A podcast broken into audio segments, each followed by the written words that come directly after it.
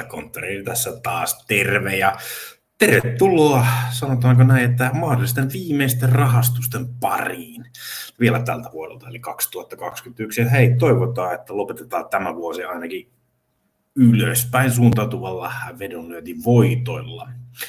Eli olen katsonut, että siellä on tietysti Englannissa toi covid on vielä äh, jyllää pahasti ja ei ole vielä ihan tietoa varmuudella, että mitkä ottelut pelataan, mutta katsotaan, että jos nämä ainakin ottelut kohdattaisiin. Eli nostetaan tässä muutama, muutama vinkki ylös ja katsotaan sitten, miten käy. Eli heti tiistaina Southampton Tottenham kakkosta pelataan, eli Tottenhamin voittoa. Siellä Southampton haki erittäin makoisen 2-3 voiton West Hamista, mutta West Hamin viimpelit on ollut vähän, vähän väsyneitä ja Tottenham taas on sitten taas ylöspäin menevä joukko. Joukko otti 3-0 voiton, selkeän voiton Crystal Palaceista. Ja siinä ottelussa Antoni Conte on saanut erittäin positiivisia yllätyksiä tai uutisia siitä, että hän on saanut Harry Kanein taas tekemään maaleja. Tottenhamin vierasvoitto antaisi kaksi kertoimen ja Keinin maali ottelussa 1,9 kelpaa ainakin itselle peleihin. Juuri äsken kun pelat, katsottiin tuossa West Hamia, eli West Ham pelit ei ollut viime aikoina, ei ole mennyt erittäin putkeen, niin siellä on kuitenkin tänä, tällä hetkellä vastassa sitten derbyottelu derby, derbyottelu, Watford lontoolainen joukkue, niin pelataan hieman yllättäen Watfordia voittamaan, mutta tasapeli ei veto mahdollisuudella kertomalla 2,25. Eli tasapeli ei veto, että jos ottelu päättyy tasan, saat rahasta takaisin. Häviät ainoastaan vaan, jos West Ham onnistuu voittamaan Watfordin. Perustelu tälle on ihan selkeästi siinä, että Watford ei ole pelannut pitkiin aikoihin, että siellä on useampi pelaaja jo tervehtynyt covidin jäljiltä ja, ja, ja ei ole ainakaan väsymystä, mitä West Hamilla pelaajilla selkeästi on, joten pelataan siihen tämän vuoksi ykköstä.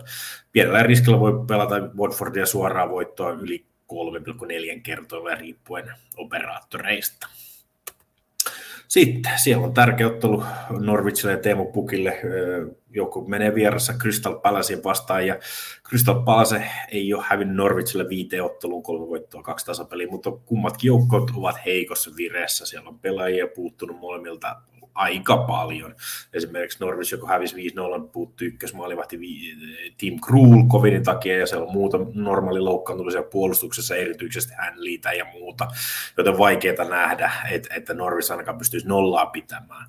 Ja koska Wilfried Saha otti siinä Tottenham-ottelussa sen punaisen kortin, niin siellä löytyy nyt Usmane, e, e, Eduardia, joka, joka varmaan ykköskärkenä, mutta Tottenham vastaan koko ottelun pelasi Jordan Ayu, ja, ja sen takia Jordan Ayulle tarvitaan hieman isompaa kerrota siihen, että hän tekee ottelussa maalin. Eli 3,5 Jordan Ayu tekee maalin.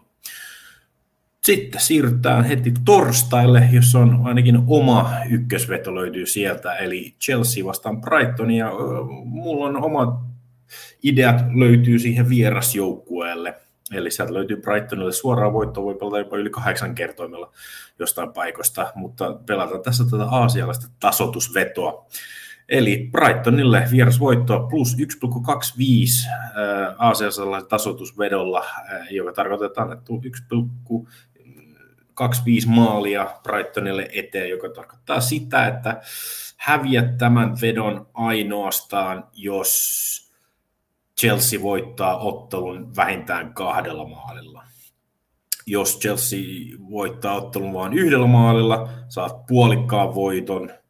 Ja jos Chelsea sitten taas peli, tai peli päättyy tasan tai Brighton voittaa, voitot. Ja perustelut on ihan siitä, että vaikka Chelsea nyt haki Aston Villasta 1-3 voiton, se ei ollut hirveän hyvää peliä. Joukkoilla on ollut aika paljon puuttunut pelaajia ja, ja, ja vaikka nyt Lukaku ehkä nyt pääseekin tässä ottelussa, voi ehkä olla jopa avauksessa, niin ei Chelsea ole viime aikoina hirveän hyvin pelannut. Brighton taas sama kuin viime kaudella luo erittäin paljon maalipaikkoja ja nyt otti joukko otti 2-0 voiton Brentfordissa edellisessä ottelussa ja oli selkeä selkeä voittaja siinä. Ongelmat on tietysti ollut Brightonilla maalin teossa, mutta jos saisi oman maalin pidettyä hyvin tilittyä puhtaana, niin joukkueella on kaikki mahdollisuus hakea jopa suora voitto Stanford Bridgeltä.